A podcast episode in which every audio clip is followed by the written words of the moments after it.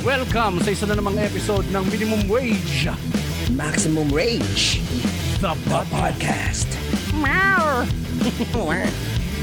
Anak ko. Ano ba yun? Kwa. Kwa. Ang ilang mga tulog ngayon ng mga intro, mare. Tulog ng vlogger. Wow. Kwa. Oh no. Ilang mga shit. Vloggers. Vloggers. Kumusta kapatid na Mac? Ayos lang, Sir Jeps. Medyo na-late ka ng konti kanina. Sa kabagal, lumabas ka ba? Hindi. Kapetix lang. Wala tayong banter tuloy. Akala ko mayroon tayong banter doon. Isa lang. O nga pala, nakarecord na tayo, no? Oo, tol, nakarecord. Trabaho na pala dapat, trabaho na. Hindi ka lumabas kanina. Diyan ka lang, bahay lang. Hindi, kagabi, napainom ng konti. Ayaw nga. Oo. Tamang... Sino yung mga pumunta sa'yo, bro? Ayan na ba yung mga fans mo, mga babae na na dinulot sa'yo na minimum wage, maximum wage? Oo, ang hirap i-handle ng pagiging ng celebrity life eh. Pinapaalis mo na? Hindi, mga dati kong katrabaho, pare. Pare, dami mong kumpanya, tol. Saan doon? Hindi na recent. Di ba, nag-use sa Facebook. Nag-copywriter ako sa Facebook. Okay. Anong oras kayo natapos uminom? Ano yung ininom nyo? Ayan, tanong na yun, tol, ha? Daming tanong, ha? Alfonso, pare, tsaka Red Doors. Pero hindi ko na natapos yung Red Doors dahil kasama ko si Mrs. eh. So, hindi ko naman nakalakaut sa Don Papa, no? Hindi naman. Safe pa, pero sarap talaga. Pag-edit ako, eh. Sarap ng Don Papa, eh, no? Ambo naman kayo, ng waiting. Yun yata, pwede ba sa diabetic yun? Tignan natin, ha? Sige na, magsalita na kayo. Hindi, alamin natin kung pangit yung epekto sa'yo. Hindi pwede. Okay, pag namatay ka, hindi pwede. Tangina nyo, galing sa sugar cane yun, eh. Sugarlandia nga, eh, puta na. So talaga hindi pwede. Hindi na natin i-intro itong mga to, pare. Tropa to, pare. Siyempre. Pero nandiyan lang, mamaya ako kayo intro ng konti. Pero pwede na kayo umirit. Pwede na kayo umirit, men. O nga, no, putang ina, galing pala na sugar cane yun. Hayop. Nalasing ka, bro? Nalasing ka, Bo? Agabi? Mac? Oh, hindi. Nung palasing na ako, kasama ko si Macy's, eh. So, alam mo na. Uwi na tayo. Puta, may tagapigil, pare. Ang bait talaga ng tropa ko si Mac Navares. Sobra. Alam mo, sa Temptations talaga, yan ang number one. Alam mo yan. Tagapag-adya ng tukso. Pinipigilan ko na nga lang minsan yan si Jeps kapag na, diba? Ginaguide ko sa tamang path yan si Jeps. Oh no! Meron pa isa, Yuki, diba? Ano yun? Huh? May isa pa. Paano yun? Pumutok yung bike sa taas ng uho niya. Ayun ang mga tunog yan. Tunog ng internet. Ay nako. Dahil dyan, malamang hindi na ako tatanungin ni Mac, no? So mag-promote na tayo, pare. Sinetup ko siya na maganda. Hindi na naman ako sinetup ng maayos. Pero wala naman din nangyari sa akin. Sabihin mo na lang, diretso mo na. Wala naman ako ikukwento. Hindi naman kami uminom kagabi. Dapat lalabas kami. Hindi rin natuloy. Nagkatamaran kanina. Dapat pupunta kami ng magsasamgyupsal ulit, eh. Nagkatamaran. Anyway, so yun na. Mag-promote ka na, Sir Mac Navares, ng iyong mga dapat i-promote, pare. Siyempre, lagi kayo manood ng aming every Sunday night at 9 p.m. ang news ko po sa Facebook. Ang inyong Saturday News. Inuuna ko na. Wala ka naman sabi, Israel, ha? At siyempre, ang funniest snackable videos. Weekdays po yan. Sa Net25 Facebook page at Net25 Cable Channel. Oo. So sana nag-enjoy kayo dun sa show namin nung December 17. No? Kung nasa future kayo, kausapin nyo kami dito sa past. Kung di ba kami bumomba pare-pareho. Ito rin, ako din, magpo-promote. The Kank Show out na sa WeTV iFlix. Ayan, every Friday daw ang lapag ng bagong episode. At may good news ako sa inyo, guys. Nakapag-research na ako. Ilang episodes ko nang pinapromote. Free siya, free. So yan, free. Abangan kung nakat ba si Jeff sa cutting floor. Inyong game namin dito, Israel, pare. Anong show yan? Cam show? Ano? The Kank Show. Ay, parang, Kank. Akala ko Cam. Oo, Kank. Kantutan, parang ganun, kangan. Kasi, anong meron doon? Meron akong, ano, nag-artista ako. Na isang parang, oo, series. Kay Directonet. Eh, parang mga 3 sequences lang eh. Di promote ako ng promote. Tapos sabi ni Mac, tangina no, tapos promote ka ng promote. Tapos pagpanood nila, wala ka ron. Tinanggal ka. O nga no, tangina no, katabol nga pala yung role ko. Tangina, basta bayad, puta, okay yan. Okay na yan, pare. Tangina. Okay, eto na. Eto na intro. Eh, paano ba natin intro tong mga ano na to? Intro na natin ng matino. Saka natin sila interview ng sarili nila, no? Special itong bisita natin na to, pare. Mga kaibigan natin, syempre. Kaibigan natin sila, pero hindi natin alam kung kaibigan nila tayo. Is package deal, pare, ang the now rare appearance ng Pusong Pinoy. Pusong Habon. Yeah! Rare ba? Sa live events na kami nagpapakita ni Yuki. Israel Benaobra, Yuki Horikoshi. Yay! Yeah, hello. What's up? Ako po si Israel. Nakasama ko po ay si... Magandang araw po sa inyo lahat. Ako si Yuki, komedyante Hapon, galing sa Japan. Mula nang dumating ako sa Pilipinas, mahigit 5 taon ang nakalipas. Sa Pilipinas, maganda. Kasi sa Pilipinas ay maraming mabait na tao. Naintindihan nyo ba ang sinasabi ko? Oo. Ako hindi ko naintindihan. Nge. Rama po. 478 shows yan. 478 shows online. Yan ang intro niya, pare. Dahil na. Okay, para naman maging porcelain. Rama po. Israel, ang gagawin natin yan. Thank you, Yuki, sa mahaba mong intro. I-edit out ko yan. Wag na. Hindi pwede. Kumusta kayo?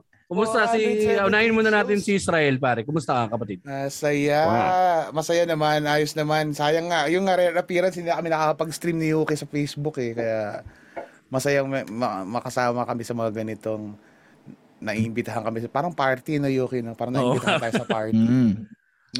Party. Parang dati tayo yung nagpapaparties. Ngayon, wala na tayong pera. Tayo nalang iniimbitahan na ganyan. So, nalugi. Pero masaya pa rin. Bakit nga? Paano nga ba ang dahilan, mga sirs? Bakit hindi na aktibo ang PPPH? Nako! Abangan! Dun. Si Yuki, may sagot yata si Yuki. Bakit hindi na aktibo? Isang dahilan. Masyadong gusto ng pera si Israel. Yun na. Tama. Kasi alam ko, pinauna ko sa kasi magsisiraan kami. Ang talagang dahilan niyan, tayo na isa't kalahating taon, hindi natutong mag-zoom si Yuki, ang puta. Mahirap eh. Putang. Tagal natin sa pandemic. Oo, hindi natutong mag-zoom si Yuki, ang puta. Ang hirap pa naman din turuan yung tao na kapag, so Yuki, ganito, pindutin mo. Ha? Saan? Hindi ko makita. Tapos pagka ikaw na sisilip, putang ina, hapon tong sulat mo. Gago yung ano. Oo, bagong... Naalala ko, wala pa laptop si Yuki nung start ng pandemic. Ang gamit lang niya, iPad. iPad ba Yuki? Tama ba? iPad. Una, iPad. Tapos nasira yung iPad. Ginamit mo yung phone mo. Yung phone niya, pag tuwing nag-stream, umiinit, pare. Eh, wala siya sa air condition room nun, sa Tondo. So talagang iinit talaga siya. Mayat napuputol, tapos yung connection niya mahirap din. So ang ginagawa niya, pinapaypayan niya yung phone. Makikita mo ginagano niya yung sa harap ng camera. Ginagawa ganun siya sa camera. Ang ginagawa, pare. So, tapos bagong nag-live stream, ilagay ako sa freezer. Nilalagay niya sa freezer. Para 15 minutes. Oh, tapos wala na live stream. Ganun, pare. Ganun ka. Para hindi uminit. Ano to? Para ka nagluluto na ulam, hindi defrost mo muna bago kayo mag-record. Ganun yun ba? Fini-freeze niya muna para may stored na lamig. Oh, tapos iinit talaga kasi yung phone niya pag nag-stream na. Pare. Tapos nakabili siya ng laptop. Pare, bumili ako ng laptop. Binili ko sa kaibigan kong Japanese, sabi niya. So pinapacheck niya sa akin para makita ko ano yung specs. Yun, ganyan. Putang ina yan. Basta, parang in-expect lang niya na alam kong mag-Japanese, pare. Wala niya. Binuksan lang yung laptop sa harapan ko. Sabi, check mo nga. Kaya na puro hapon, gago. Puro hapon yung sulat. Siyempre. Ginagamit ko eh. Kaya nga. Tapos mapacheck mo, magpapa-install siya. Ayaw niyang, ayaw niyang pagalaw yung language.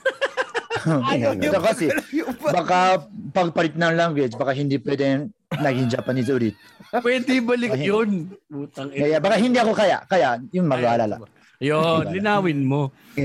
Napaka-advanced ng Japan sa technology pa. siya lang yung bobo sa technology na Japanese na nakilala ko, gago. Namubukod tangi. Iniwan nila lahat. Iniwan. Tangina. Ang dami nyo na-invento, ginawa ninyo yung family computer. Tangina, tanga. Gusto ko magsulat lahat. Calculator. Project daw ng elementary kid ng ng Japanese, di ba? Japanese calculator?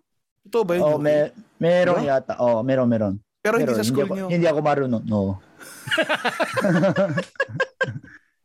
Saan grades ka mataas, Yuki? Nung nag-aaral ka, anong grades na mataas ka? Ayoko na mag-aaral. Anong subject ka magaling nun, Yuki? Oh, anong subject ka magaling? Gusto kong... Ano ba? Mataas ang grade mo, ha? Yung mataas ang scores mo, ha? Yung drawing din. Drawing. Gusto kong history. History gusto ko. Kasaysayang gusto ko. Kasaysayang. Ano pa ba? Pero ayoko na math. Yung science, ayoko na. Yun lang. History, yung mga importanteng subject, no? Math and science. Arts. Bagay, wala naman din tayo. Hindi kailangan. Pag may calculator na ginagawa nila, grade school? Project na grade school? Oo daw. Tapos may solar panel. Yung may maliit na solar panel na calculator. Pero... Ganun daw ang project, man eh. Tapos si Yuki, tinatanong ko sa kanya yun noon. Hindi ko alam. Iba brush off lang niya yung ano pare. Yung subject. Hindi ko alam. Next topic tayo. Tangin na. Next topic. Sumatahimik na lang sa likod ng classroom. Ayoko. Sa atin, grade school. Ano ba mga project natin? Lampshade tsaka extension. Cross-stitch yan. Extension. Yung hindi ko alam kung naabutan nyo yun, yung project na, science project na investigative project na to dati sa science, ng elementary. Cebu Garbi. Alam niya yan? Ano yan? Hindi nyo naalala yung Cebu Garbi? Matanda siya. Cebu Garbi. Matanda ka na. Ano siya? Insecticide. Pamatay ng lamok, Cebu Garbi. Okay. Tapos? CIBU GARBI. Cigarette butts, garlic, tsaka vinegar. Okay. Tapos namatay ng lamok? Kahit sino ang isprayan mo na mamamatay. Kahit sino eh. Pwede mamatay talaga dun eh. Tangina, may cigarette butts. Tangina yan. Daming chemical dun, puta. Oo. Tangina yan. Ano ba? Tinuro ng... science? Science ba? Science. Oo, sa science. Kasi akong inaabot ko noon ng mga project noon dahil gagawa na extension. Sa na nga ito? THE, pare. Oo, THE na. Pero nung panahon mo, Israel, heli pa yata yung subject na. THE kami. Kayo yung mga bata nagbago. Yung mas English. Ano yung THE? Technology and Home Economics. Technology and Home Economics. Ang ina, ngayon ko lang nalaman yung ibig sabihin. Hindi ko alam. Mas bata. Hindi ko alam. May subject ako na naalala ko. Yun pala yung sabihin nun. Hari, tangin, ang dami. Kami nun, high school, ang project ko sa THE, pare. Dahil, tangin na, uso ang banda-banda nun time ko eh. Diba? Banda, no? Gusto mo maging...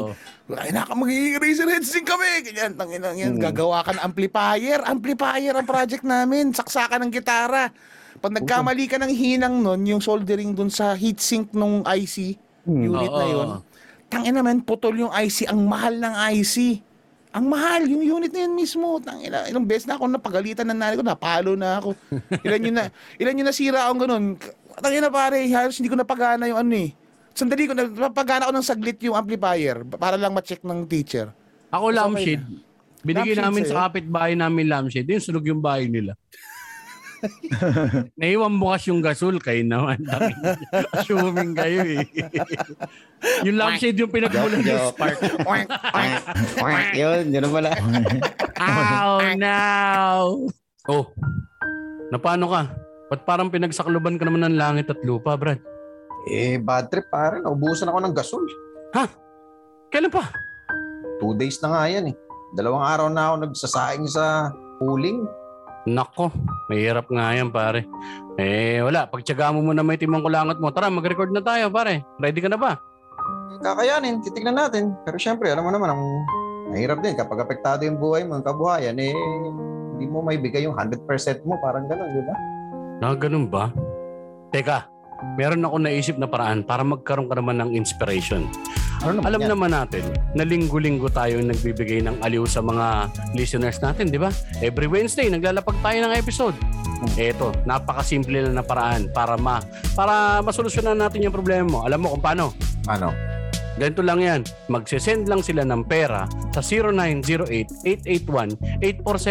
Kahit magkanong amount, okay na okay sa atin yan, pare. Ibig mo sabihin, sisend lang sa number na 0908-881-8474? Ganun lang? Oo, aba, akalain mo, tumama ka, nakailang takes tayo rito. Pero ano makukuha nilang kapalit? Makukuha nila ang taos-puso nating pasasalamat. At balay mo, makabigyan din natin sila na extra content. Parang nami-memorize ko na, 0908-881-8474. Ang dali, ang gandang idea, Jeps. O sige, maligo ka na muna, pare, bago tayo mag-record. Sige, thank you, ah. O guys, umalis na si Baka.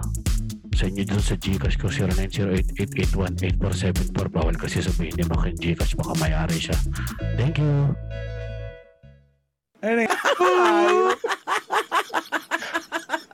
Ay, naku, putay ng buhay doon. Napaka-pro.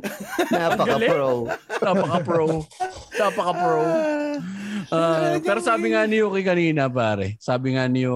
Men. Kaya daw wala na recording. Ay, go na talaga? Pinoy. Oo, parang naka-record na ako, men. Eh. Sige.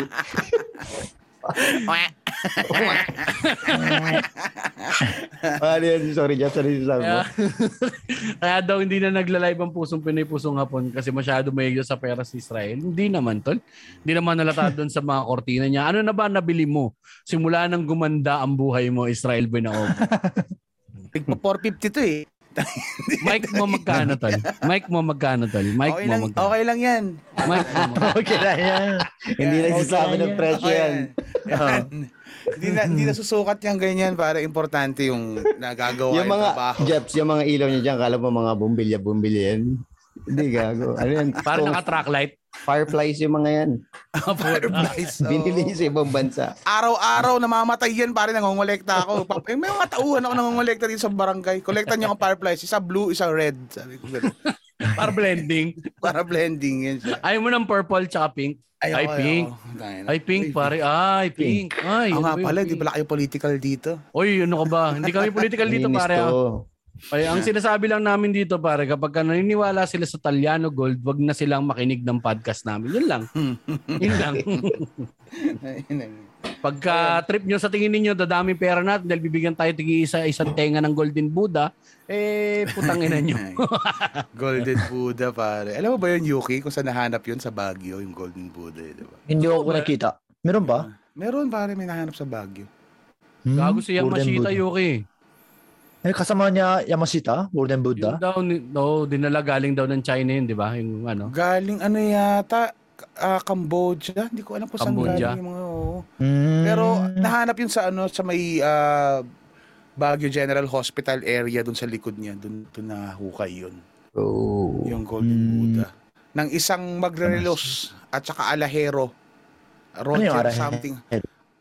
Sa Baguio kasi pare, may mga nagre-repair ng relos doon sa mga sidewalk dati. May mga maliit silang mga stand, mga kiosk. Watch repair, tapos bumibili ng ginto, tanso, ganyan, mga pilak, ganyan, mga silver, ganun. Itong si... Fuck, nakalimutan ko ang pangalan niya. Ayoko i-google. Kasi gusto ko old school tayo.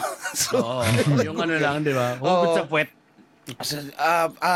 Na may mga nakainuman ata siya, may natisod silang tao na merong hawak ng mapa ng Golden Buddha. Ah, okay. Sa Baguio kasi... mapa? Si Gistoni Larcon ba yun o si Gistoni Larcon yung nagkipag-inuman na ano? Yung nagagawa ng relo? Si Gistoni yun. Si Gistoni Larcon nga yun. Tanginang yun. Napanood ko yung pelikula na yun, pare. Oo. Pare, tanginang nag-iiyak-iyak siya. Pero anyway, yun. Binigay sa kanya yung mapa ng libre. Parang na-acquire niya kung saan eh. Hindi libre, pare. Nabili rin niya ata or kung anong... Basta, nabili rin niya. So parang sinugal niya yung life savings niya doon, tapos parang maghukay doon, tapos nung nakuha na niya, kinuha ng mga Marcos. Sabi sa kanya. Yun. Nag-google ko yan, Israel, nung nangyari, paano niya na-acquire. Inuman sila. Pare, gusto mo may tayong Buddha? Subo mo to. Uy! Bigay ko yung mapa, subo mo to. Hindi, pero ano yan ha? For a time, ang Baguio noong 80s, naging, yun yung gold rush na parang second gold rush sa Baguio noon eh. Nung alaman nilang ang dami talagang tinago na mga Hapon na mga gold sa Baguio. Kasi ngayon last stop nila na city bago sila tatakas sana papunta ng Taiwan and then eventually Japan. So nawala na sila kasi Tranco Bay pa lang. Doon sa Bukawakan pa lang Yuki nawala na sila eh kasi merong Double I doon. Andun yung Monroe, yung mga beer house. Dito na tayo. Sabi ko na, so, inihukay doon yung mga ginto. Kaya ang Baguio, meron pa ginto sa Baguio? Tingin ko wala na kasi ang nangyari dyan pare, since World War II, sabi nila, lahat ng, ang balita, lahat ng naging mayor ng Baguio yumaman dahil sa ganun. Okay.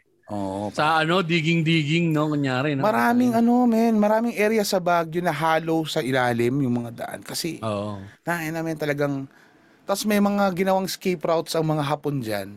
Yung main road, sa, diba, Session Road, napunta kayo na sa Baguio, pag-show tayo doon. Session Road, pagbaba nyo, may isang mahabang road doon sa baba, yun yung magsaysay. Yung may palengke, diba? Sa may palengke. Sa ilalim nun, mare, yung road na yun, may malaking butas doon, pare. Hindi siya drainage dati. Ginawa talaga yun para daanan ng tangke ng Hapon. Nung binuksan yun, ng JICA at isa pang company na nagbukas no, kasi may mga binalikan daw silang ginto noon. Ginawa nilang tinago nila sa sa repairs ng parang government repairs para ayusin yung drainage, ayusin yung mga semento, ganyan, kung ano man yung daan. So nung binuksan yun pare, parang cave kasi ang 2-story na bahay. Kasi daanan tangke pare sa ilalim. So pala talaga kayo Yuki. Hanap tayo. Gago ng lolo mo. Meron pa. Marami pa siguro. Hindi lolo ko yan. Hindi lolo. Baka meron pa yan. Hanap tayo. Ginto. Ano ba sabi sa inyo nun, Yuki, nung yung mga lolo ninyo, nirecruit ba talaga sila? Required ba mga Hapon na lalaki na lumaban sa gera? Oo nga. Recruit ba? Parang, hindi pwedeng tumanggi. Hindi punta ka na. Sige po, mo lahat. Ba't hindi pumunta yung lolo mo? Hindi ko alam eh. Parang may sakit ba siya? Hindi ko alam. Paano niya sinabi na may sakit siya? Duwag ako. Pasensya na po. Hindi ko alam. Nagpakita rin na nagpakita ng drawing. May sakit ako. Ito yung sakit ko. May sakit ako. Wala siyang sketchpad. Baka nagko-comedy din lolo niya. Baka. Pinapatawa ibang sundalo. Hindi. Sobrang tahimik na tao. Patayin na eh. Siyempre, patayin na tahimik.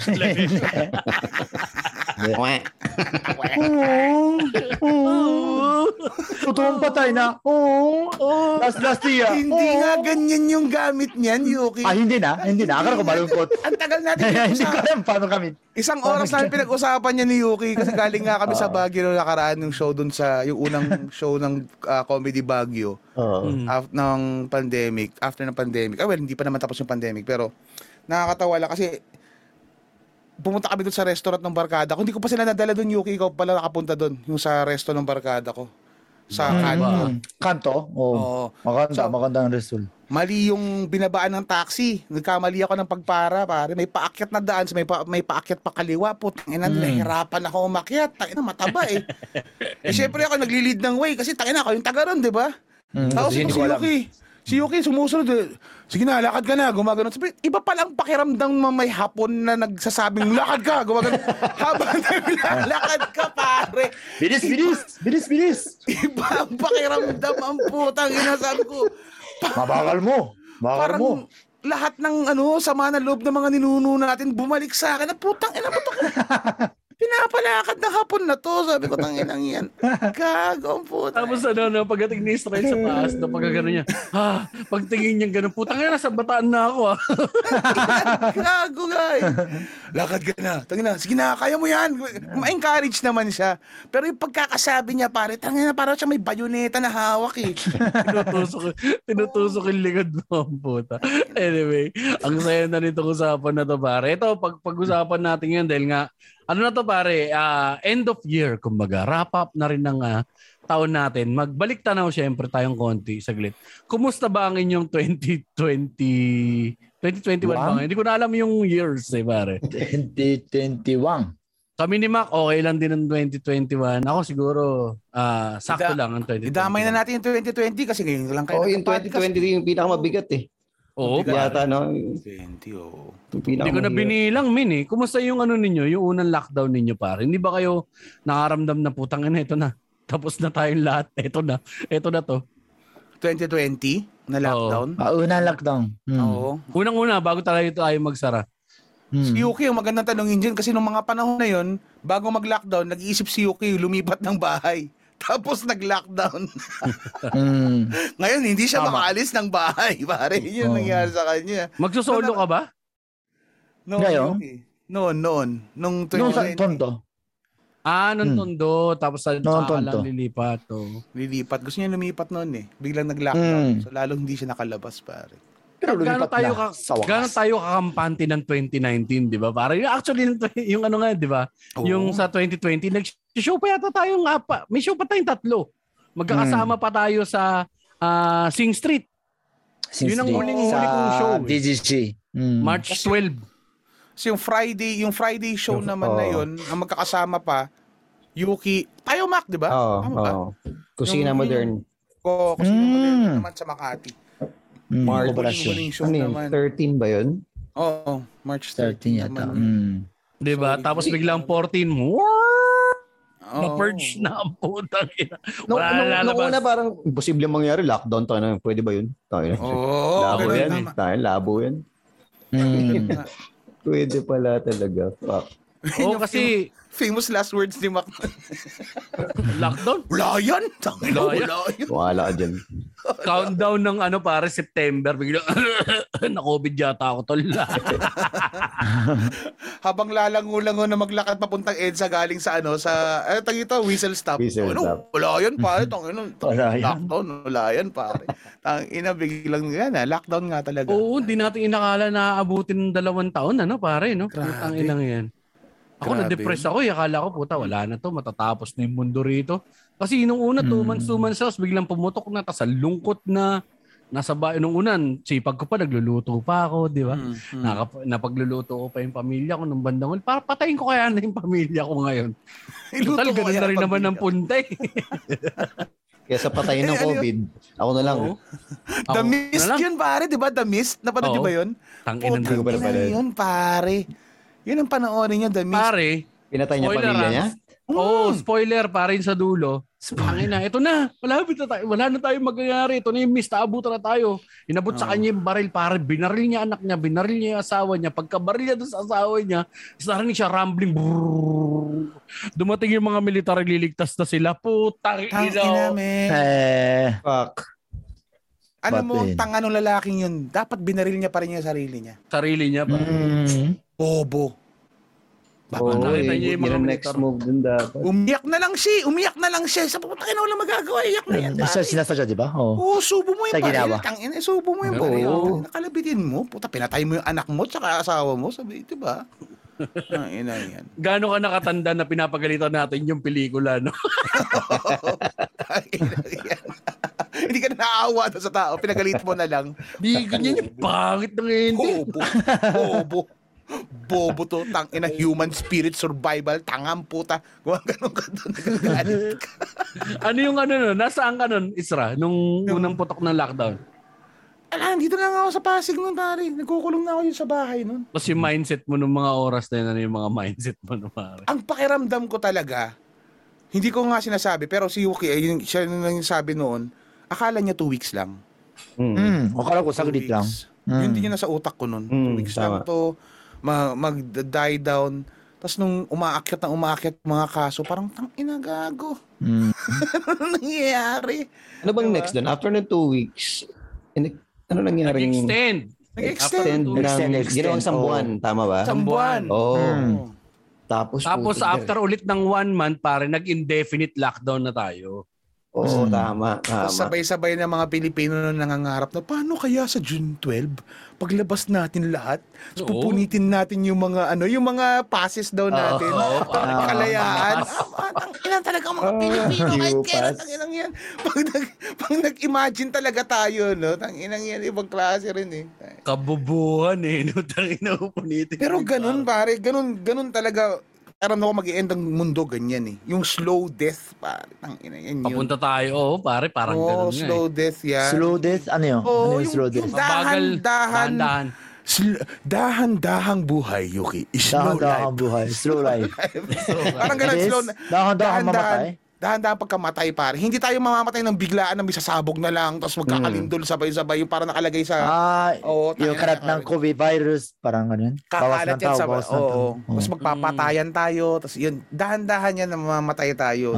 Stretch yan ng ilang dekada, pare. Yan yung ito. Hindi yung biglaan kasi tangina naaagawa. Heroic ang tao, pare. Oo. Heroic tayo, gustong-gusto natin. Tangina, may parating na meteor. Tangina, nakagawa nga sila, 'di ba? Mac, no? Yung balita. Wala na, na-deflect na yata eh. May pan-deflect na tayo ng mga ganun eh. Tumama nung kailan ba 'yun? December 10 ba o 9? Parang basta, ganun. May pan-deflect na tayo ng meteor kung may parating, 'di ba? Parang kaya na natin yung mga ganyang shit, pare. Oo, parang ganun. Yung mga world ending na parang biglaan na ganun na may comet na darating. Huwag ganyan yan. Kaya ng world governments yan. Oh, kaya natin. Hindi natin alam, may nakatagong Iron Man dyan somewhere. May bigla nilang lalabas. May mangyayaring gano'n. Heroic ang tao eh. Pero di ba si Rastaman? Si Rastaman. Hindi natin talaga kayang kontrolin yung dahan-dahan na behavioral change na hindi natin nahahalata. Pero nakakasama sa atin. Dahan-dahan. Talagang dahan-dahan tayong buwabagsak dun sa putang sasadsad tayo sa... hell natin, pare. Yun ang di natin kayang pigil. Ang ina talaga ni Mark Zuckerberg, eh, no? Kasalanan niya to, tol, eh. Kasalanan ng metaverse to. Hindi. Metaverse. Pero yun, no, tang ina, pare, ako na-depressed talaga ako noong 2019. Nakala ko parang, wala na. Ito na. Hindi mo na alam, natanggal ka na sa trabaho, di ba? Natanggal ako sa ABS. Nagsara ABS, tas nakahold lahat ng pangarap mo, eh. Tapos, ang natin, pare, tayo, di ba? Shows. Ang dami ng shows pa naman din nun. Naka-line up nun. Ang dami. Hanggang November 2020, yung pinakahuli. Oo, tapos biglang biglang okay, susunod tayo sa gobyerno, lockdown na. Yun din ang mindset ko nun, 2 months kaya ito. Kasi nalala mo yung SARS, di ba? Ganun ang katak. SARS, puta, di naman umabot sa Pilipinas. Mas matindi na yun, di ba? Oo, parang may kasama pang pagtatay yun, parang ganun ka-airborne yun, min, ang SARS daw. Pagka may isang building dati sa Hong Kong, may dumating doon na may SARS, nasa parang mataas siya na floor, tumae siya, sumingaw doon sa vent nung niya, nung pipes niya pare, nahawa yung mga tao sa baba, min, nagka-SARS din lahat. Nanginisipin mo, yun ang pinakamasama pare na kombinasyon. Alam mo? Tsaka pagtatae. Pagkatapos nung insidente na yun, kung tenant ako sa building na yun, i-complain ko, tayo na tumatagas pala amoy niyan. Every time na may tumatae dyan, pukang ina, ayusin niyo yung ventilation natin. Kasi dati hindi nakahalata, walang SARS eh. Ngayon, tangina nagkahawaan tayo. Ibig sabihin, tuwing may tumatae, nagpa-flash ko, tangina may tumatagas. Tangina. Ang pinagkaiba lang ni SARS kay COVID, mas hardy na virus si COVID. So, SARS, itong unang SARS, namatay siya ng natural death pare nung wala na akong mahawa. Okay na. Sarili niya pumatay sa kanya. Pagkamatay nung SARS, yung unang SARS pare, pagkamatay niya, sabi ng Chinese government, may kulang pa. May kulang pa sa formula natin, guys. Guys, may kulang pa sa formula natin. Ako meron suggestion ha. Pwede natin lagyan paniki. May kulang dito. May kulang ha. Tayo dik-dik pakpak paniki ha. Grabe. Una nila sila. Nagkaroon sila ng ng COVID center eh sa Wuhan eh. Inapare, diba? Bilis no? Tangin na hayop talaga magpakawala ng ano. 'Di ba? Tingnan mo ang utak ng tao pare. Kinakatakutan natin ang nuclear weapons. without knowing na hindi ka pwedeng magkaroon ng nuclear weapon automatically kung may nuclear power plant ka. Magkaibang machines ang gumagawa at saka mga technology ang gumagamit nun. Hindi dahil meron kang nuclear power plant, may nuclear weapons ka. Hindi ganun. Diba? Pero tinamaan ang buong mundo ng COVID. Yung mismo epicenter na merong COVID center, hindi natin iniimbestigahan. Putang inang yan, pare. Parang galing eh. Kasi nakapweso sila strategic sa World Health Organization. Oh. Kasi buong mundo may utang sa kanila. Oh. Alam mo yung Bombay na di mo mapatay. Yung utang ina nito. Pero pagka pinatay ko to ngayon, wala na akong tatakbuhan kapag ka nagipit ako. Eh, no? Pag pinatay... Ay na pare, diba? Ang tarataduhan yun. Ipuprotesta nyo yung mga nuclear power plants. Dahil, tanginan, to nuclear, blah, blah. Tangina, yun, isang center lang yun, pare. Oh. Hindi man lang nila na-investigahan, pare. Wala. Dapat nagpay sila ng crimes against, economic sabotage ang ginawa sa atin. Lahat yan dapat, sinarge sa China, dapat, ewan ko, sorry. China ba yung sinabi ko? Ano sinabi ko? Hindi po China yung sinabi ko, ah. Taiwan. Kao sa Taiwan. Taiwan, hindi naman totoong country yun. Hindi naman totoong country. Wow, masama din. Fictional. Sabi Taiwan, tsaka anong tawag ito? Itong Palestine, mga hindi totoong country. Pare, oh. Yari tayo ito, mga kats. So, aware ako sa geopolitics, mga unga, sarcastic yun. Kawawa yung mga Palestino rin. Kawawa din eh, no? Kasi ang ganda kasi ng mga Israelita. Kaya napapatawad dati eh, no? Alam, tangina ba? Ang gaganda. Ang gaganda, men. Galgado, gago. Si Wonder Woman, shit. Israelita yun, men. Ang ina, Hudyo. Diba? Kaya natin sila napapatawad eh. Para sa kanila, kilayuki dati. Kaya napatawad ng mga Pilipino. Ay, puta kayo. Ang ganda ni Maria Osawa. Porn, pare. Oh, diba? Japanese porn. Saka anime. Japanese porn. Okay na yun. Na-rape nila yung mga babayan. Tapagjakulan naman na natin sila lahat. Yun na yung quid, bagong quid pro ko. Pagjakulan na lang natin. Jakulan na lang natin ito. Pare, patawarin yun, ha? Grabe. Naman, hindi kayo makaintindi. Binasak lang naman nila yung Maynila na napakaganda dati, pare. Wala na yun, pare. Kayo ba, apektado ba? Mac, ang Olonga po ba, dinaanan din ba ng mga Ponjabs yan? Ng World War II? Medyo safe kayo? Hindi yata masyado, pare. Oh, hindi pa city yan yan eh. Oo, Kanuang. Ay, hindi pa ngayon. Hindi pa city.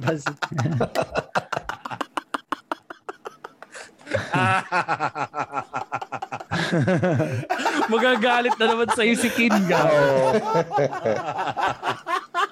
Shoutout kay King Portasia. Ay na pare, kasi naglakad sila men papuntang Baguio. Siyempre nadaanan nila yan. Olongga pa, ano meron dyan? Wala. Sabi ko, naglakad uli sila pare. Patay Baguio. Mas pumunta pa sila sa Bataan tol kaysa nagpunta sa Olongga po. Nilaktawan. Walang Jollibee dyan. Noong time na yun, walang Jollibee doon. Kasi noong time na yun. Oo nga, no? Winpiece. By Winpiece. Based ang Japan sa SBMA. Di ba? Or baka naging... spot na yun, eh. Hindi, baka naging stronghold ng mga Onax, min. Kaya hindi talaga nadaanan. Para mga last bastion siguro nila, no? Are. Maganda sana kung nag-google mo yun, taga-dyang atol, eh. Oo nga, eh. Yan mo na. Trabaho na naman yung utos po, eh. Ay, no. Ganyan din yung mga unang mayor noon ng ano eh. Sir, baka pwede natin ilakad na city itong lugar natin. Naya mo na. Sabi ka ng tayo. Hindi naman tayo Kapampangan. Hindi tayo Ilocano. Yamo na. Yamo na. Ayan. Tari na sila yung namumukod tanging naligaw ng mga Tagalog doon sa taas na mare. Wala naman tayong taxi dito eh. Okay na yan. Sabi naiiwan, no? Lahat doon napagitnaan na kayo ng mga Kapampangan sa mga Ilocano. Sila na lang yung Tagalog sa taas, pare. Di ba? Bulacan, Pampanga, tapos ito na, Tarlac. Dadaan ka na ng may Tarlac na yan, may halong Pampanggang Tarlac na, tsaka Ilocano, Tarlac. Tapos biglang, boom, Olongga po. Ano salita rito? Wala, basic Tagalog. Tagalog. Oo, tayo. Tsaka gusto namin may accent kami mag-English, ganun. Di ba? Parang, may jazz? Ano nangyayari dito? Yun ang sabi dito. Ano nangyayari dito? Wala naman. Bakit ba? Ano bang way of life nyo? Hayaan mo na. Hayaan mo na. Tangina, hindi naging city. Yari mayor, tayo. Mayor, tinitira po ng mga Amerikano yung mga babae natin. Yan mo na. Lagay nyo sa isang street, sabi. Bukod nyo na lang. Bukod nyo na lang. Parang sa Clark, no? Ganun din, di ba? Ilagay oh, yung ginawa nila. May ganun din na street. Oh, sa Angeles. Sa Angeles, siksikan sila ron. Anyway, ikaw yung... The best Angeles. Ano, the best Angeles. The best Angeles. Yung mga paboritong spot. Kalapantayan, Angeles. Yun ang mga gusto ni Yuki. Tumaas yung tenga ni Yuki nung sinabi kong ano. Angeles sa po. Si Keywords yun eh. Si Mr. Keywords. Magandang lugar sa Angeles. Ikaw ba, hindi mo ba naisip umuwi ng Japan parang nung kasagsagan ng ano? Kasi nire-repatriate kayo eh. Hinihila kayo pabalik ng mga gobyerno nyo, di ba? Hindi ka ba na-opera nung umuwi? Hindi. Pag masyadong tumaas ng cases, dapat umuwi. Pero sa Pilipinas, okay na. Sa Indonesia, parang kaya nga umuwi. Sa Indonesia, tsaka Samba. Parang Indonesia. Sa Pilipinas, okay daw. Okay daw. Kaya dito pa rin. Oo.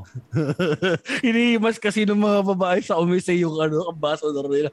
Huwag mo nang pauwiin yung mga po doon. Kawawa naman yung kapalit ko. Nagtatrabaho sa club doon sa Malati. Sige na nga, sabi. Sige na nga. So, hindi ka talaga. Ayaw ko na uwi. Parang may discrimination daw pag uwi ako sa Japan. Galing sa ibang bansa. Eh, baka may virus. Parang yan daw. Ay, ayaw ko na. Napapanood ko ngayon. Ngayon, hindi naman. Pero dati medyo tumas ng cases. Ayaw nila parang galing sa ibang bansa, magaling ibang lugar. Ayaw nila eh. Ngayon ang arte naman ng mga Hapon, magkakamukha naman kayo eh. Paano nyo malalaman kung sino yung nagaling sa ibang bansa? Di, ang kawawa yung mga foreigners doon na kahit nakatira na doon, pare. Oo. Yung mga foreigners na mismo nakatira doon, daw pare Yuki, nung umpisa raw, hindi raw sila pinapapasok sa mga restaurants. Pero nakatira na sila doon ha. Hindi sila umalis ng Japan. So parang nagko-complain sila noong una, pero minsan wala ka rin magagawa. Nandun ka na pare. Makisama ka na lang. Intindihin mo na lang, 'di ba? Yun yung nangyari. Kaya nga, puta rock and roll eh, no. Buti nga ngayon nakakabangon-bangon tayo. So far, ang galing mag-doktor ng maganda yung numbers natin ngayon. Sa Pilipinas. ilan na ba per day? Ano? Parang nagpo-400, 500 na lang tayo per day. 300, 400. Okay. Okay na yan. Bumaba na yan. Parang ganito rin last year eh. Noong December eh. Ibang pakiramdam ko pare. So, hindi ako okay, rin, di ba pare, tayo. Nung ano, okay tayo, pababa na nung ano eh, pasok nung beta eh. Tapos biglang, nakapagbakasyon na ako noon, bandang July. Tapos, boom, Delta. Putang ina, halos lahat. Ito, mas malala yung Delta. Kasi talagang naglapit na. Si Mac, nadali. Si Victor, nadali. Ang daming nadali sa ano. Pati mga kamag-anak mo. Talagang rekta na. Yung aantayin mo lang na ikaw na yung sunod. Takto naman ng mga panahon na yun. Para maramp up na yung bakuna. So ngayon ako bakunado na ako pati ano. May video to minsan nyo kaya so kita yung singit mo. Na video booster na ako. May video minsan. Talaga. Na booster. Ngayon nagsusuntukan na yung China tsaka US sa katawan ko. Sinovac tsaka Pfizer halo. Masakit pala sa katawan. Booster na. Kayo as ano kayo, 'di ba? Moderna ang binigay sa inyo.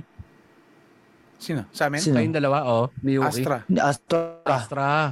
Astra. Si Mac pare social Pfizer. Tangina true in social media. Pero mo no, kung sino pa yung anti-vaxxer, siya pa nabigyan ng Pfizer ang putang ina yan. Uy, hindi naman reason. Nilabelan mo ako dun ah. Tangina ka. Dadali mo pare. Hindi ko na nga inihirit dito entol. Ay, hindi kailangan mo si Mac. Anti-bakuna? Huwag maniwala dyan kay Yuki at kay Israel. Gago yun eh. Anti-bakuna? Hindi. Naalala ko yung kwento sa isang episode. Uy! Yung kwento mo na. Uy! Pare, may kwento yan. Pang-bonus content nga yan eh. Bonus content? Yun yung mga content na pwede lang mapanood ng mga Patreon natin, yung mga extra nating kwento dito sa podcast. Exclusive lang yun sa Patreon. Ay nako, Mac. Hindi mo rin alam kung ano yung Patreon. Yung Patreon, yun ay isa sa mga paraan para masuportahan nila tong podcast natin. Just go to patreon.com/minwagemaxrage. Okay? Paulit nga, Mac. Yun na lang ambag mo. Minwage Max Rage. Tulad ng sabi Patreon. Ni Patreon.com/... Jeps. Tama ba? Oo, tama. /Minwage Max Rage. Max Rage. Teka, Jeps. Ibig sabihin, may pera tayo? Hello? Mac. Hello? Nandito ako. Mac. Dinig mo. Mac. Eh, yung pera. May pera tayong kinikita? Mac. Hindi. Kita. Madinig. Bye-bye. Sorry, Jeff. Pero una mapapaning ka kasi talaga, di ba? Yung putang ng tawag dito. Mark of the Beast, yung mga shit, yung mga conspiracy na gano'n, di ba? So, baka putang na, baka sa injection, kung ano man yung technology and shit. Pero narealize ko na... 5G yung 5G. Hindi. Cellphone. Cellphone yung nagtatak sa atin. Yun talaga yun. Hindi vaccine. So yan, sakto to. Puta, segue tayo rito pare. Pa 2022 na. Eto na, feeling ko ito na katapusan na natin. Totally. Simula na ng katapusan ng mundo. Eto na eh, di ba parang pakiramdam mo palasa? Pinatikim na sa atin. Tangina nyo, dito kayo magwawakas. Tangina nyo ha. Ang ano niya, sasaya ninyo ha. Preparation pa lang yan. Eto na, sa 2022, palagay mo pare, parang Israel. Nasabi mo na kanina, slow. Yung slow death ang titira sa atin. Saan tayo unang kakanain, pare? Kapag ng end of the world. Hindi talaga tayo bigla na world ending, no? Ano? Malaboy, no? Ang pakiramdam ko yung classic na, no? Divide and conquer. Very classic. Ganun? Hindi tayo, kasi mga gera na mangyayari, pare, hindi na yung parang old school na gera. Alam nila, masyadong, ano yung gastos din yan. Magastos o maraming mamamatay o ano man, di ba? Or masakit. Masakit, di ba? Sakit matusok o mabaril, di ba?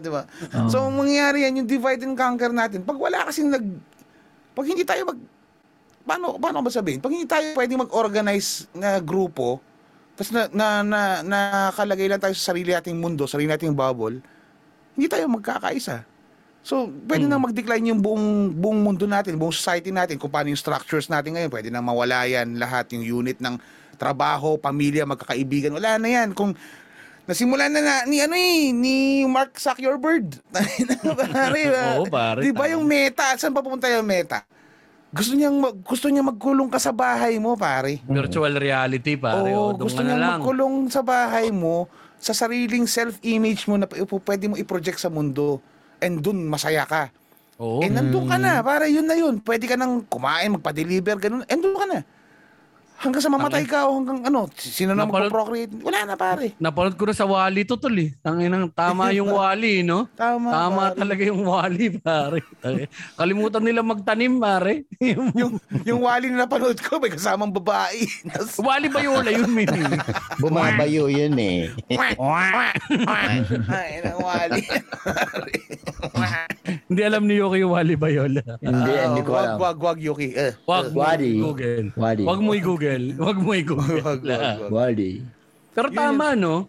Tama si Israel doon. Kasi kapag ganun sa divide and conquer, pare, lahat ng mga tao ngayon yan, hindi na tayo magkakasundo pagdating nito, climate change, di ba?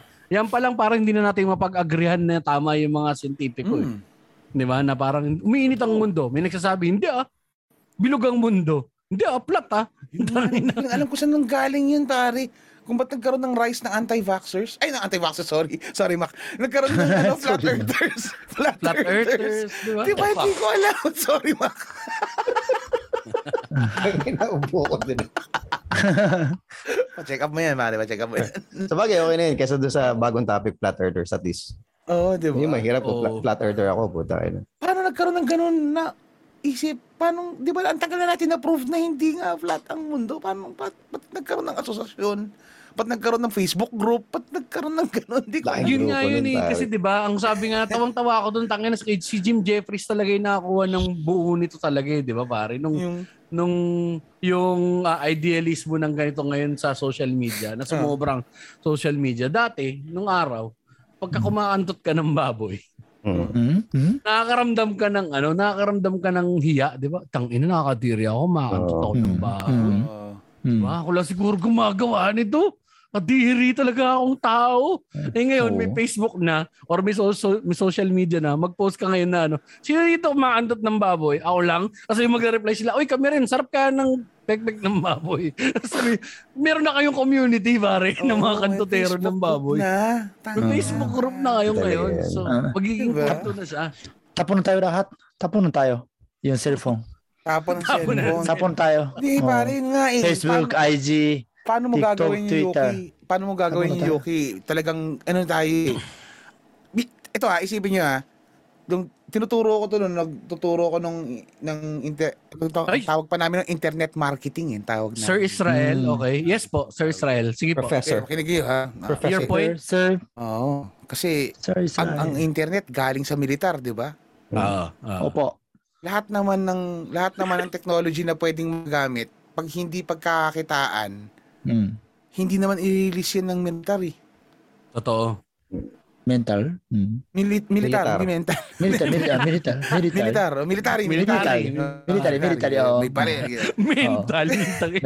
di ba, pag meron kang, yung mga magagaling magtago ng technology nila, yan, halimbawa, gobyerno nila ang nakakaalam, military ang nagtatago ng technology, okay?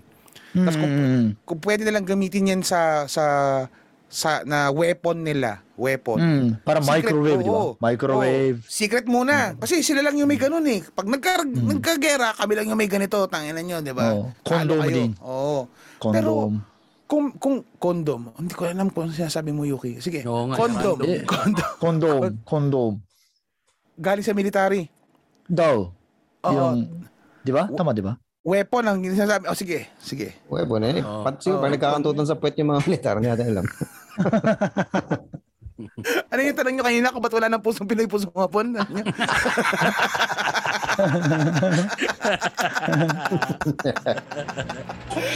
So, ilalabas lang nila yung technology pag may master plan sila. Pag meron lang, saan natin pwedeng gamitin to? Ito, tangina, phase 1 ganito, phase 2 ganito. Interconnection muna ng mga telepono. Para saan? Para makapag-send sila ng data, ng communication. Wow! I-package nyo as communication yan. Putang ina, kasi ang saya. Ang saya ng ganun, mani. Na ganun yung manloloko ka ng tao sa pagsusulat mo. Oo. Public relations, ganun siya eh, pare. Tangina, i-package nyo na ganyan, pare. For communication, to make the world smaller. Bring people closer together, blah, blah, blah. Diba? Tapos yan na, pare.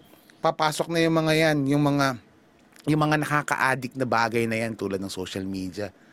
Kasi hindi natin matatanggal sa katawan natin yan, pare. Oo, man. Nakakasin daw pa min response natin dito sa social media, instant reward system siya, kada ano eh. Hindi naman matatanggal. Diba? Nung araw tayo mga nag-yosi, pagkagising mo, pare, anong unang hinahanap mo? Sigarilyo. Ngayon, pagmulat ng mata mo, pare, cellphone. Hindi pa lumilinaw yung mata mo, pare. Nakatingin ka na agad sa cellphone. Tignan mo, may email ba ako? May messages ba ako? Di ba? Papansin nyo, unang kinakapa ng lalaki, edits niya eh. Ngayon, cellphone talaga, pare. Cellphone na, pare. Edits eh, di ba? Kakamot ka, nandiyan pa ba? Sine-check mo eh. Ngayon, hindi. Cellphone, pare. Cellphone. Kasi sipi mo, pare. Nung araw, di ba? Kaya hasil ako nung araw, pare. Yung sayad din ng buhay. Kaya hindi rin siguro rampant yung mga mental illness na nakukuha ng mga tao ngayon, ano? Dahil dati, kapag ka-umuwi ka na sa trabaho, putang ina, hindi ka na nila mahanap.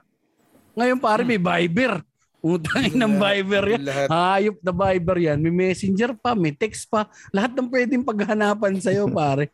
Pag nag-off-grid ka, ikaw yung si Raulo, men. Ikaw yung weird pag nag-off-grid ka. Tang ina si Mac, pare, nag-ermitanyo. Anti-vaxxer talaga yan, Ton. Naniniwala sa chemtrails, Ton. Okay, yun talaga pare, nakakatakot yun. Nakakatakot, no? Nakakatakot yun. Tama, yung sinasabi mo kayo na Jeps, hindi na nga tayo mag-agree. Ngayon magkakaharap na pa tayo pa. Hindi ko alam po ilang taon na lang to na magkakaharap pa tayo. Hindi na tayo mag-agree sa isang bagay. Ano pa kaya yung may binigyan ka na sarili-sarili mong mundo? Tapos pwede mo i-project doon yung sarili mong reality. Bahala kayo dyan, ayaw yung maniwala na flat ang mundo ha. Dito ako sa flat ng mundo.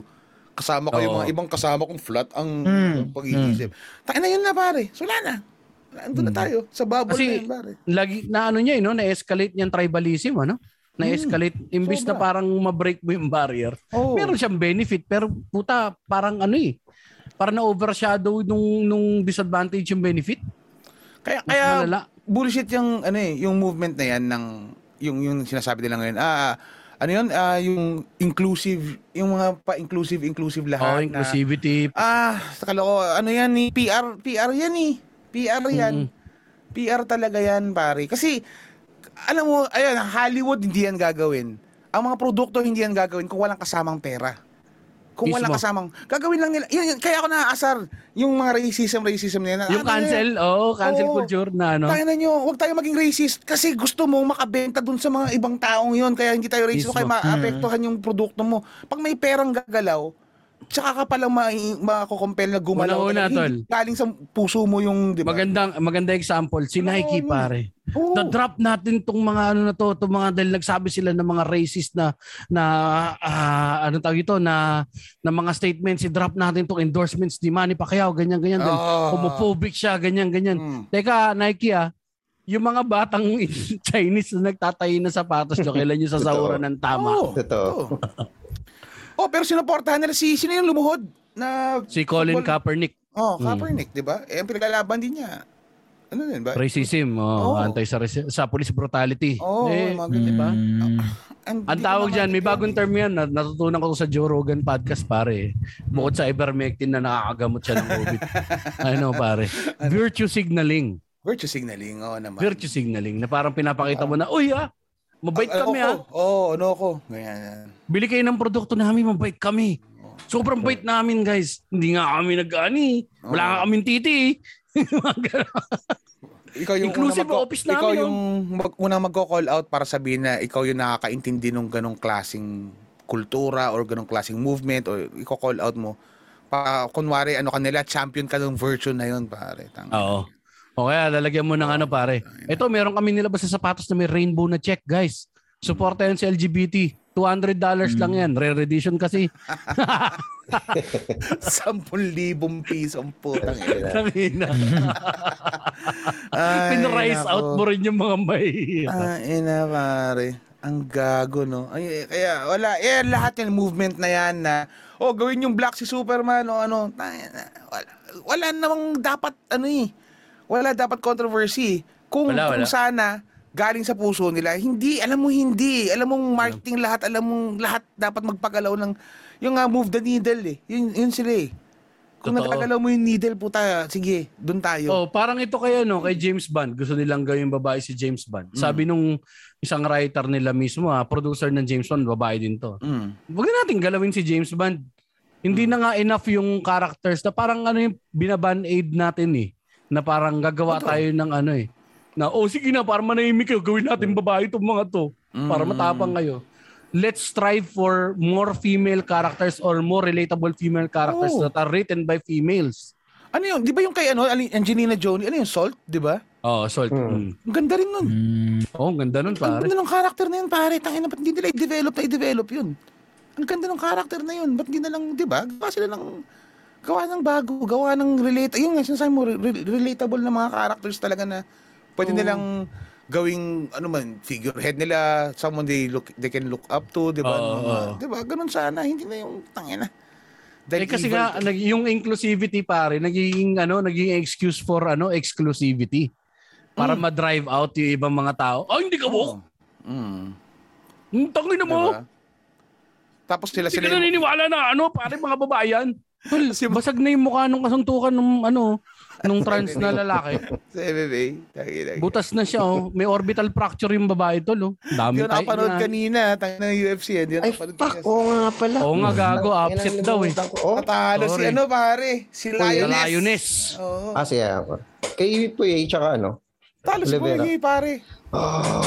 Sinabmit siya, men. Narir naked choke siya, men. Tapos na rin yung reign ni Lioness, men.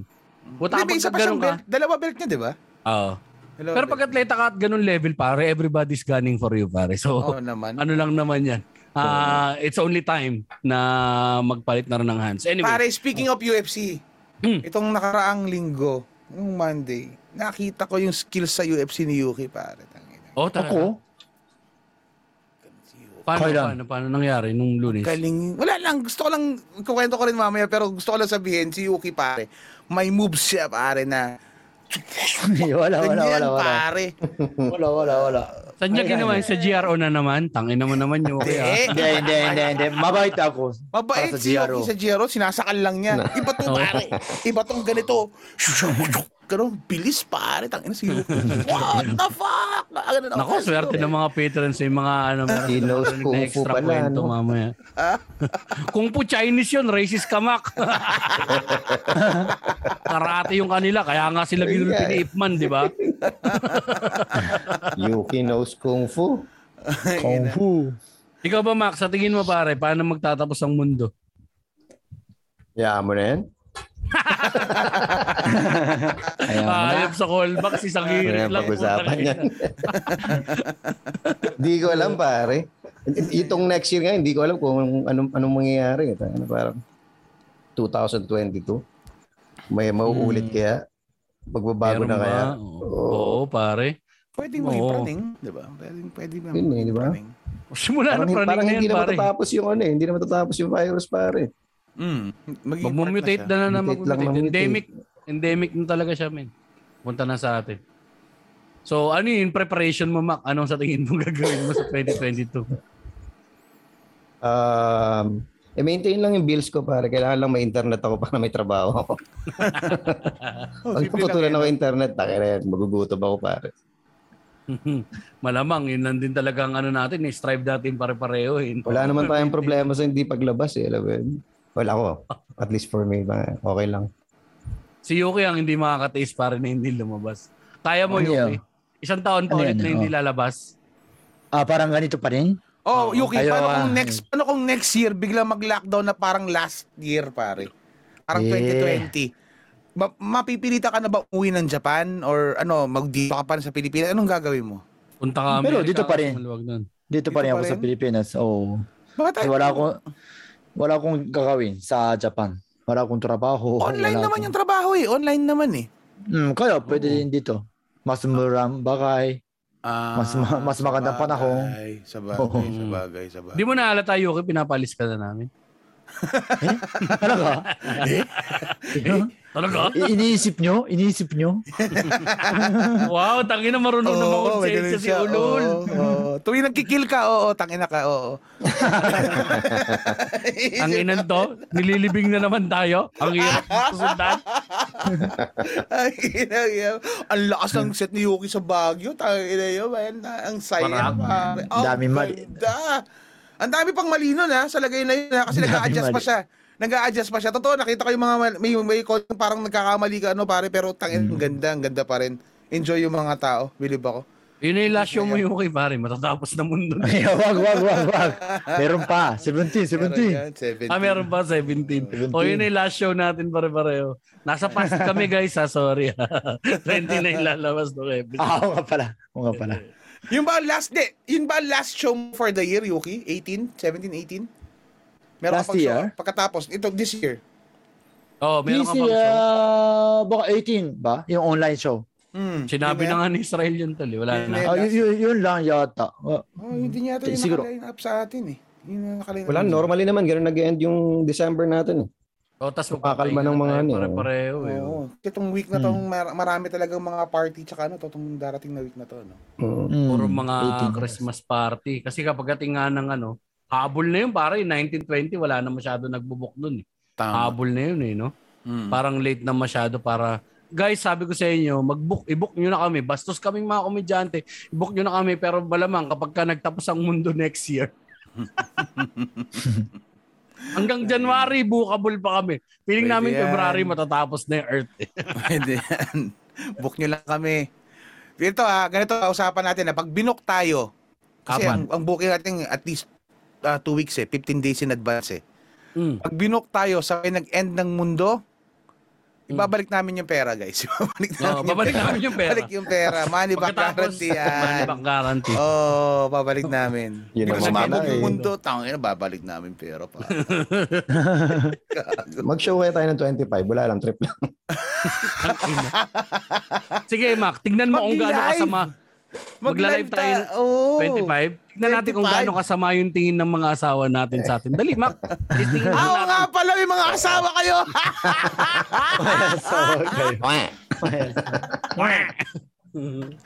Tignan mo, tapang mo ngayon, ha?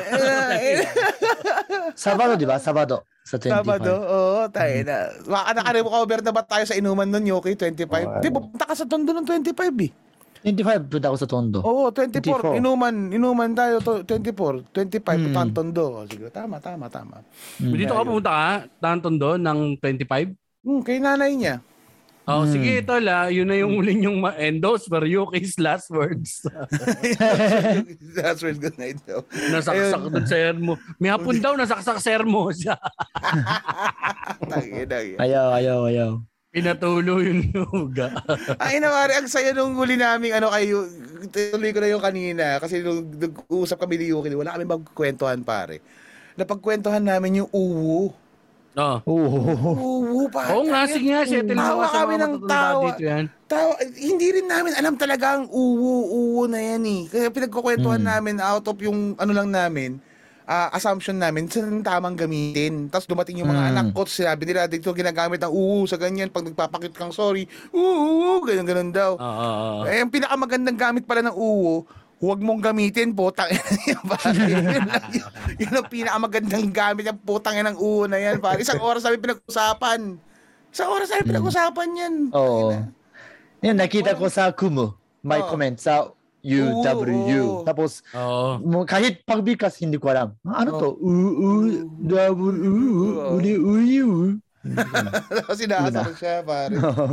Tapos pagkwentuhan namin yung exclusively na napaka-Japanese na culture na yung maid cafe. Okay. Yung maid cafe, pare, na napaka-Japanese, di ba? Alam mo ba yun, Mac, yung maid cafe? Hindi. So may parang Japanese experience na may cafe, napupunta ka sa Japan, na mga nakadamit ng maid yung mga nagsuserve sa'yo. Tapos miniskirt. Tapos miniskirt siya. Parang fantasy mo. Parang marami yan. Pinagsisilba. Okay. Parang sarap ng anime. Parang anime. So, sabi namin, wala naman daw ganun sa ibang lugar. Sabi ni Yuki, nagkaroon daw dito sa Pilipinas. Ng maid cafe? Meron. Sorry. Sige na, unahin muna ako sa punchline. Sorry, nagkaroon ng maid cafe, pare, sa Cebu. Sabi ko, hindi ba cafe lang yun? Maid cafe. Hindi cafe lang. Daming maid. Daming maid. Na cafe. Maid cafe. Sabi ko, ang daming punchline nun. Totoo raw, hanggang ngayon daw, bukas pa. Chinek na bukas pa raw, pare. Akala ko sarado na, pero meron pa rin. May maid cafe sa Cebu. Saan galing yung mga nila, yung mga tao nila doon sa Samar, sa Katbalogan? Ay, ko alam, pare. Tanginang yan. Di ba dapat cafe lang ang tawag dyan? Ba't maid cafe? Redundant yan, ha? Sabi ko ganun. Maid cafe, maid cafe. Grabe yun. So, yung uwu pala na yan ay offshoot ng kawaii culture. Kawaii culture. Galing Japan na naman yan. Talaga? Oo. Galing Japan? Oo. Ang alin? Yung uwu, malamang. Oo, malamang. Ang alam ko lumabas yun para sa mga yung mga emoji ng LINE. Emoji, nakasarang mata na ganun. Tapos W yung bibig, kawaii. Hindi ako nakita. Wala akong nakita. Tanginumin ko kasi pinakawalang uwentang hapon na yun. Hindi na mo. Meron pa iba. Sino po nanan mo? Sino? Ino? Si Pumia! Tangin si Pumia. Hindi. Tangin na mo, loko. Biblip ko to, gago. Atakihin kami ng mga fans dun. Huwag mong banggitin, Mac. Huwag mong banggitin. Sarap ng tangin mo, Yuki. Bakit? Joke lang. Hindi, kaibigan mo nga yun. Charot lang. Hero lang. Charot lang. Tangina ang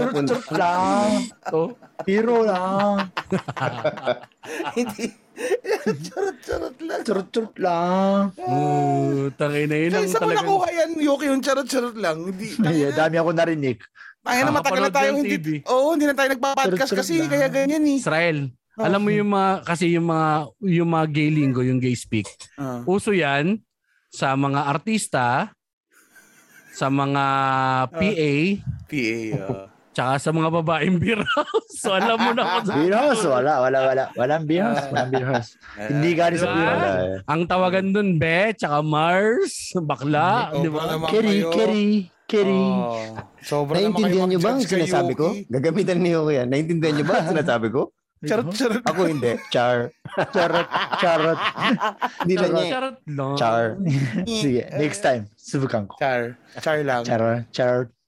Sobra naman kayo mag-judge kay Yuki para sabihin yung galing sa ano, GRO yung gano'n. Hindi. Ano ba? Hindi na nag-gano'n yan. Mabait na ba si Yuki ngayon? Ay, siyempre yung charot-charot na yan, yung mga ganyan salita, galing yan kay Atong. Hindi din.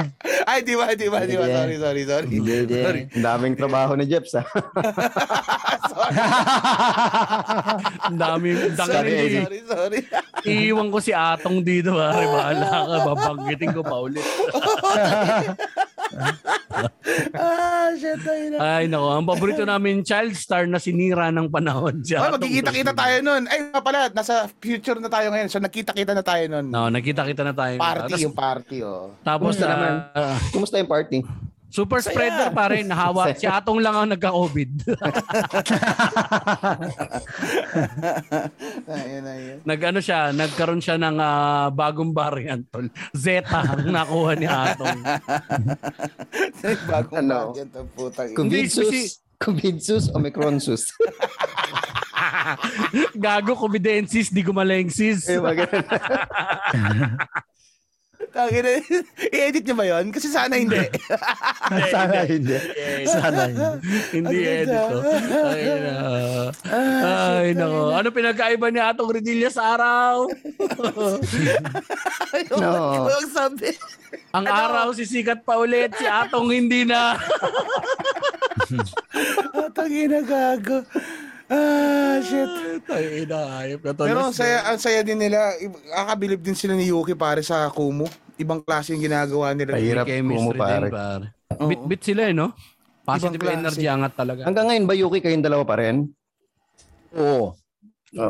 Wala si Alex. Daragdugin na yan pag naayos na yung schedule ni Alex. Ibabalik na yung bago. Yung champion sa Love Lava. Ay, hindi mo ba alam, Yuki? Tanggal ka na daw. Ipapalit daw sa si Panpan. Pwede. Nag-aalala si Ato. Palaging sinabi. Baka tanggalo ako. Hindi. Sakto-sakto mo yun, pare. End of the world na kay Atong. End of the line, Atong. 3 yung bagong panalo sa laplaban. Tangina, isa ka lang. Baka nga araw may isama pa si Sandy dun eh. Tangina, pare. Diba? Charot. Yari ka. Charot. Sa news ko pa bago na buwabasa na ng ano, no? Competencies, di gumaling, si Dawit na, tol, no? Atong Alamin with Dawit Tabunaris. Please. Di man pinalitan yung pangalan ng segment. Atong Alamin pa din, pero si Dawit na yun na. Kahit nonsense, Dawit Alamin, gano'n. Kahit wala namang point. Dawit Alamin. Shit. Ayop. Ay, no. Ano prediction niyo sa 20? Ano wish niyo pala sa 2022 niyo, pare? Wind down tayo konti, patapos na tayo konti. Hahagap na lang kami ng konting material ni Mac, pare. Oo nga, may mga usable ba dito? Parang wala. Ang dami naman. Akala ko walang usable dito. Tangina. Sulit yung Patreons natin dito. This is such a failure. Ano bang wish mo, Yuki? Ikaw, ano wish mo sa 2022? Simple lang. Isa lang. Ano? Wala ng COVID. Yun lang. Akala ko wag makabuntis ng GR. Yun din. Tatloin mo na. Wag magkatulo. New Year's resolution niya. Hindi mag-I love you. Ayun, New Year's resolution ni Yuki. Wag manakawad ng GRO. Ulit. Kuyo, wala. Kahit isang beses, wala. Wala. Lasing siya nun. Hindi niya alam na nakawan siya. Meron pa? Anong wish? Ang ganda na wish ni Yuki, ha? Wala ng COVID, ha? First time na isip siya na hindi para sa kanya. So, meron, para sa Earth. Naman. Para sa Earth. Wow, putang ina. Yan ang galing. Para sa Earth, ang putang ina. Para sa peace. Para sa peace. Peace. Para sa peace. Para sa peace.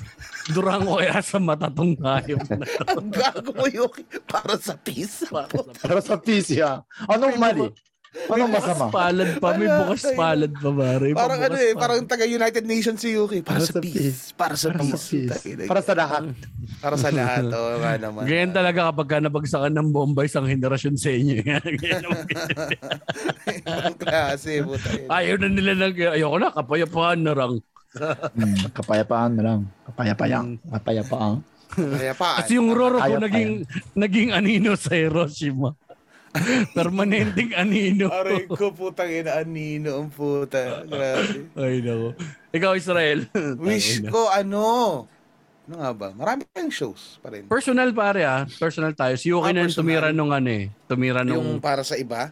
Para sa iba eh. For the world eh. Hmm. Personal? Ano, makapagtuloy pa rin yung sulat. Yung sulat na...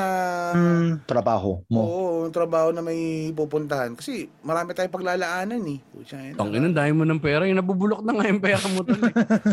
Magka-college na yung ano ko eh, yung bunso ko, di ba? So, kaya na ng panganay mo yan talaga. Nabuhay na yan. Pabaya ka naman na nung una eh. Dire-diretso mo na magpabaya. Ngayon ka pa ba magbabago? alam mo naman tayo, pare, ang tao nagbabago, pare. Totoo na, pare. Parang kayong dalawa, pwede pa kayong makipaghiwalay.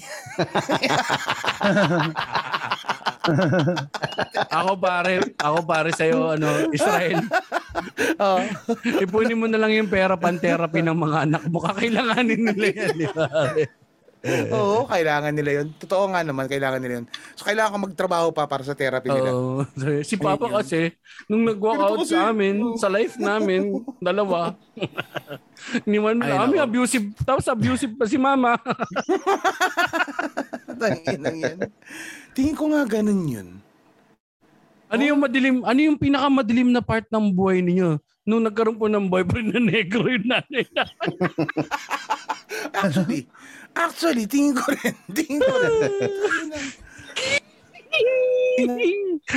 Naingat ako sa mga batang yun. Pag inuubo ako, hindi man ako lumalapit sa kanila. Putang ina, samantalang na COVID sila. Dahil nangyari. Grabe. Trabaho, pero seryoso yun talaga, trabaho, syempre. Oo, trabaho para sa atin. Kasi lahat, kasi ano yun eh. Parang yun yung ng sanity natin eh. Yun lang sa akin. Kung baka meron tayong shows, meron tayong sinusulat, meron tayong kung ano man yung ginagawa natin na pwedeng magtuloy-tuloy. Parang yun yung grip natin sa realidad na may parang worth pa yung ginagawa natin. Totoo. Alam mo yun? Totoo. Diba? Oh shit, may nababayaran pa ako. Oh, yung panggasos ko, parang ganun. Meron pa pupuntahan to, kaya pa. Kahit naka-lockdown, kaya pa, parang ganun siguro. Oo, kasi yung worthlessness na naramdaman natin dahil sa simula ng pandemic. Oo, pare, tangin na. Diba? Ang hirap nun eh. Parang ito na to eh. Sad na eh, lowest of the low na to. Sagbibilang ka na, countdown till I'm poor again. Kaya nga eh. So, yun lang. Dire-diretso sa anong trabaho sa atin lahat. Diba? Sa atin lahat na pwede nating magawa. Kung hindi man tayo mabigyan, makagawa tayo nung sa atin. Diba? Oo, pare. Makagawa tayo sa atin na... yung content natin o ano man, ewan ko, basta makapag-add ka ng value kung kanino, mababayaran din yung value na yun, ewan ko, parang ganun. Tama. Parang ganun. Ikaw, siguro. Ay ako na muna, nahuli natin si Professor Mac Navares. Oo, maka-callback lang yan eh. Oo, sabihin mo lang, alam ko na, sabi niya, yaan mo na, yun na yun, parang. Gas-gas na eh. Ako pare, ano lang, ito, para dito sa podcast, para lumaki following nito, actually. Ano? Yun ang pinaka-pet project namin ni Mac to eh. Oo. Tapos sana yung mga, hindi naman sa nagpaparinig ako sa mga nasa groups, no? Share nyo naman yung podcast. Huwag nyo naman kami sarilinin ba? Ginagawa nyo kami secret eh. Secret alam nyo ba kami ni Yuki? Kami, nung umpisa ng pandemic, kami ang suki na guest ng mga podcast na hindi pa sikat. Oh, tapos? Tapos, eventually, sumisikat yung mga yun. May mga ibang nawawala. Pero yung batting average namin mataas, pare. Pag gini-guess kami, tapos sumisikat din yung pod. Pare, ganun yun, pare. Feeling ko, so ito na. Ito na, mag-ready na kami ni Mac. Hindi, sabi ko nga kanina, may mga hindi rin sumisikat. So, ang ganda ng pagkakasetup natin doon, pare. Halatang-hala tayong ano na. Pwede na tayo mag-ano, Yuki. Pwede na tayo mag-mansay apat. Kaya na natin. Mansay apat? Pwede ba apat, Yuki? Pwede ba apat? Meron din, oo. Pero mas sobrang physical yata pag ano, ano. Ang dami ng ginagawa, ano.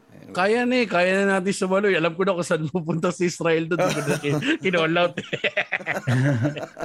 Pwede na. Pwede tayo mag-grupong ganun, Yuki. Oo, pare. Gawa tayo ng Japanese group na puro Pilipino. So, mag-perform tayo sa Japan. Oo. Japan? Oo. Tangina, tawa yung mukha ni Yuki. Alam ko yung ganyang mukha eh. Yung tangina nyo, kala nyo, kaya nyo. Parang ganun. Yayabang nyo.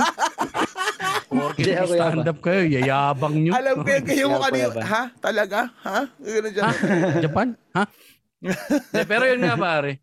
Sana i-share ng ano na to. Parang kumalat, pare. Wala mang kaming message. Yun lang naman gusto namin, mang aliw eh. Tsaka magkapera. Puta, wala na tayong mapaplastikan dito man, puta. Mm-hmm. 'Di ba? May pamilya akong binubuhay, 'di ba? Meron tayong mga anak. Yun lang, ma-sustain ko lang yun, ayos na ako. Ikaw, Sir Mac. May pera tayo, Jeff? Hello, Jeff? Huwag mo sirahin yung ads. Ko isisingit yung ad natin ng Patreon. Hindi, akin pare, ano. Parang parehas lang din, syempre, moron trabaho. Pero ang wish ko, sana, pwede na mag-stand up ng live. Mm-hmm. Pero pag yung mga sulat na project, sana dapat online. Tama. Kasi, actually, ganoon na yun. Kasi tangina kung, ano, nasa, kung nasa meeting, tangina, nasa Gapo ako. Tapos puta, may meeting sa Maynila. Tangina, hindi ako mauubra talaga sa mga projects. So sana ganoon. Pwede naman lumipat. Pwede naman lumipat dito. Parang naghahanap ng roommate si Yuki. Iwan niya na yung pamilya. Talagang yung pamilya ko yun. Hindi, ang requirement single. Makipaghiwalay ka, Mac. Ang ginang requirements yan. Pero feeling ko magiging gano'n na rin naman min eh. Blended. Tingin ko rin. Ganun. Na parang, di ba, nakasama na natin ito eh. Alam naman niya yun, pero hindi lang siya makaluwas na Maynila. Di mag-lap, set up ka laptop dyan, nandiyan si Mac. Di ba? Nadidinig niya tayo. Pero hindi naman eh. Tapos pati mga live shows natin, blended na rin. Lalagyan na rin natin ng Zoom na ano. Blend. Di ba? Halo na yan, man. Blended na lahat yan, pare. Para mas lalo tayong kumita. Naalala ko yung... Adam Sandler movie ba yun? Blended. Yun yung sayaw ni ano. Ano pangalan nun? Yung... Si... Terry Crews ba yun? Oo. Tangina, bahala may sayaw siya dun eh. Blended. Panoorin nyo na lang, bahala kayo. Tangina, natatawa lang ako sa utak ko eh. Tangina, naalala ko eh. Anyway. Ay nako, sakto wrap up na to, men. Hindi namin muna itatanong sa inyo yung signature na question, pero gagawin namin ngayon. Parang inisip ko, Mac, tanong ba natin annual? Ano signature question? Annual? Kasi tanong din natin. Kasi interview pa natin to nang hiwalay ito, pare. Ano tatanong natin sa kanila kapag in-interview natin ng solo yung dalawang? Di bagong signature. Kalimutan natin. Kalimutan na lang. Hindi, ito na lang, men. Ano, gawin na natin. Tanong na lang natin, pare. Sa tingin ninyo, magkano kailangan yung pera or buuin sa isang buong taon para makuha mo yung lifestyle na gusto mo? Annual, pare. Yung target mo na budget for 2022. Pag sinagot nila annual, divide mo lang yan ng 12. By 12. Oh. Ganun din. Ano ibig sabihin? Bubuhin natin. Ano ibig sabihin nyo? Putang ina, paano natin papaliwanag sa hapon? Saan pupunta itong tanong na to? May nakikinig bang BIR dito? Paano bang? Oo, meron. Di ba may ano na, may pwede na magsuplong ng mga taxi beda? Oo nga eh, tangina 100,000 din yun eh.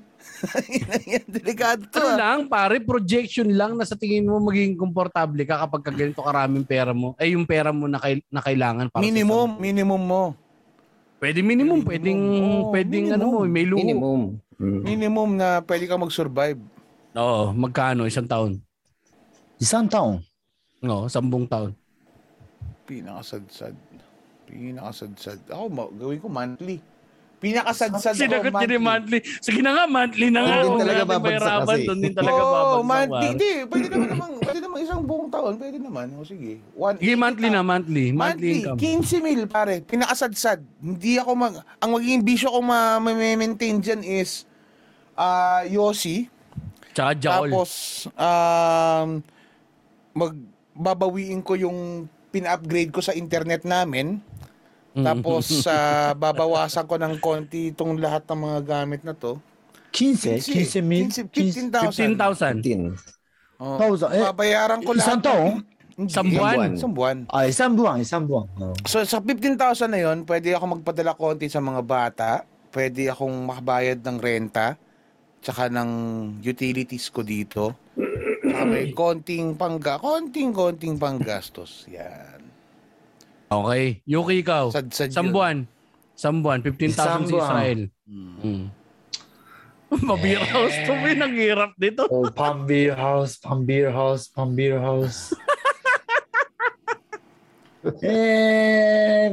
Siyempre, mawawalan ka pa ng cellphone. Mga ganun. Oo nga. Makikikain na lang kila Kensan to. Makikikain lang sa sandali. 30,000, Yuki, ikaw 30,000 a month. 30,000 kaya 30,000. Pati renta mo, di ba? Renta, ganyan. Oo, pwede. Kasama renta. So, sakto. Marami ka naman na ding magagawa. Makakapag-biros ka ba sa 30,000? Siyempre. Sa single. So alam mo, ibig sabihin nito, Yuki, di ba? Alam mo, ibig sabihin yun kasama. 30,000 sa'yo isang buwan, 15,000 sa akin isang buwan. Ibig sabihin, mas tipid magkaroon ng anak kesa gastusan niyo. Gago, magkaiba. Mas tipid yung may sarili kang anak. Mas mahal yung sumusustento ka ng anak ng iba. Oo, pare. Tangina yan. Ang ina mo, Yuki. Sige. Alright. Lapag na natin. Anong tawag dito? Promote muna kami. Ay, promote nyo na, Israel, kung anong mga gusto nyo i-promote. December 29 naman na ito. So, socials, mga shows, ano ba? Israel, ikaw muna. Oo na. December 29 ito, ibig sabihin lahat tayo, busy-busy nagsishare tayo ng mga ano natin eh. Yung mga highlights ng Facebook at saka IG natin. IG, oh. Putang inang yan. Nakaka ko ng September 25. So, ilang buwan lang yung pagkukunan niya na highlight. Putang inang yan, pare. Since 2009, nagbe-Facebook ako. Sabay, ganyan yung ginawa sa akin. Pukin ang ina nyo, Facebook. Pukin ang ina nyo. So, ang socials namin. Socials namin. Socials, syempre, yung news ko po. Yan, punta nyo na sa Facebook. Meron kami sa IG. Meron din sa TikTok. Yung page namin. At news ko po lahat yun, pare? At news ko po PH, oh.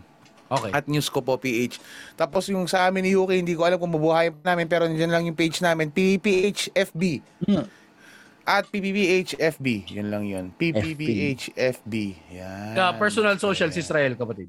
Wala na. Ayoko na. Putang ina. Ako na lang. At easy_beardy. Ay, hindi na. Nagbago na yan. Good work na rin yan. Binalik ko na. Okay. Easy. Pwede. Akala ko ang galing ko na eh. Tangina mo eh. Ikaw ng puta. Podcast ko, nabababoy ako eh. Iba na yan. Puta na yan. Malalim hugot nun ah. Tama ba? Inibahan ko. Baka naman tama yan. Teka lang. Sige mo nga. Ikaw nga muna yung kaya ba nag-check si Israel. Ano ang mga personal social media accounts mo? Social media? Yuki Horikoshi lang yata. Yuki Horikoshi. Yata. Sa Facebook, tsaka IG, TikTok. Yuki Horikoshi. Mo, yung Instagram mo, Yuki_Horikoshi yata, tapos may number, hanapin na nga natin. Puta ka, Yuki. Puta ka. Basta hanapin nyo. Meron yan. Oh, Yuki_Horikoshi si Yuki sa Instagram. Ayan, tama.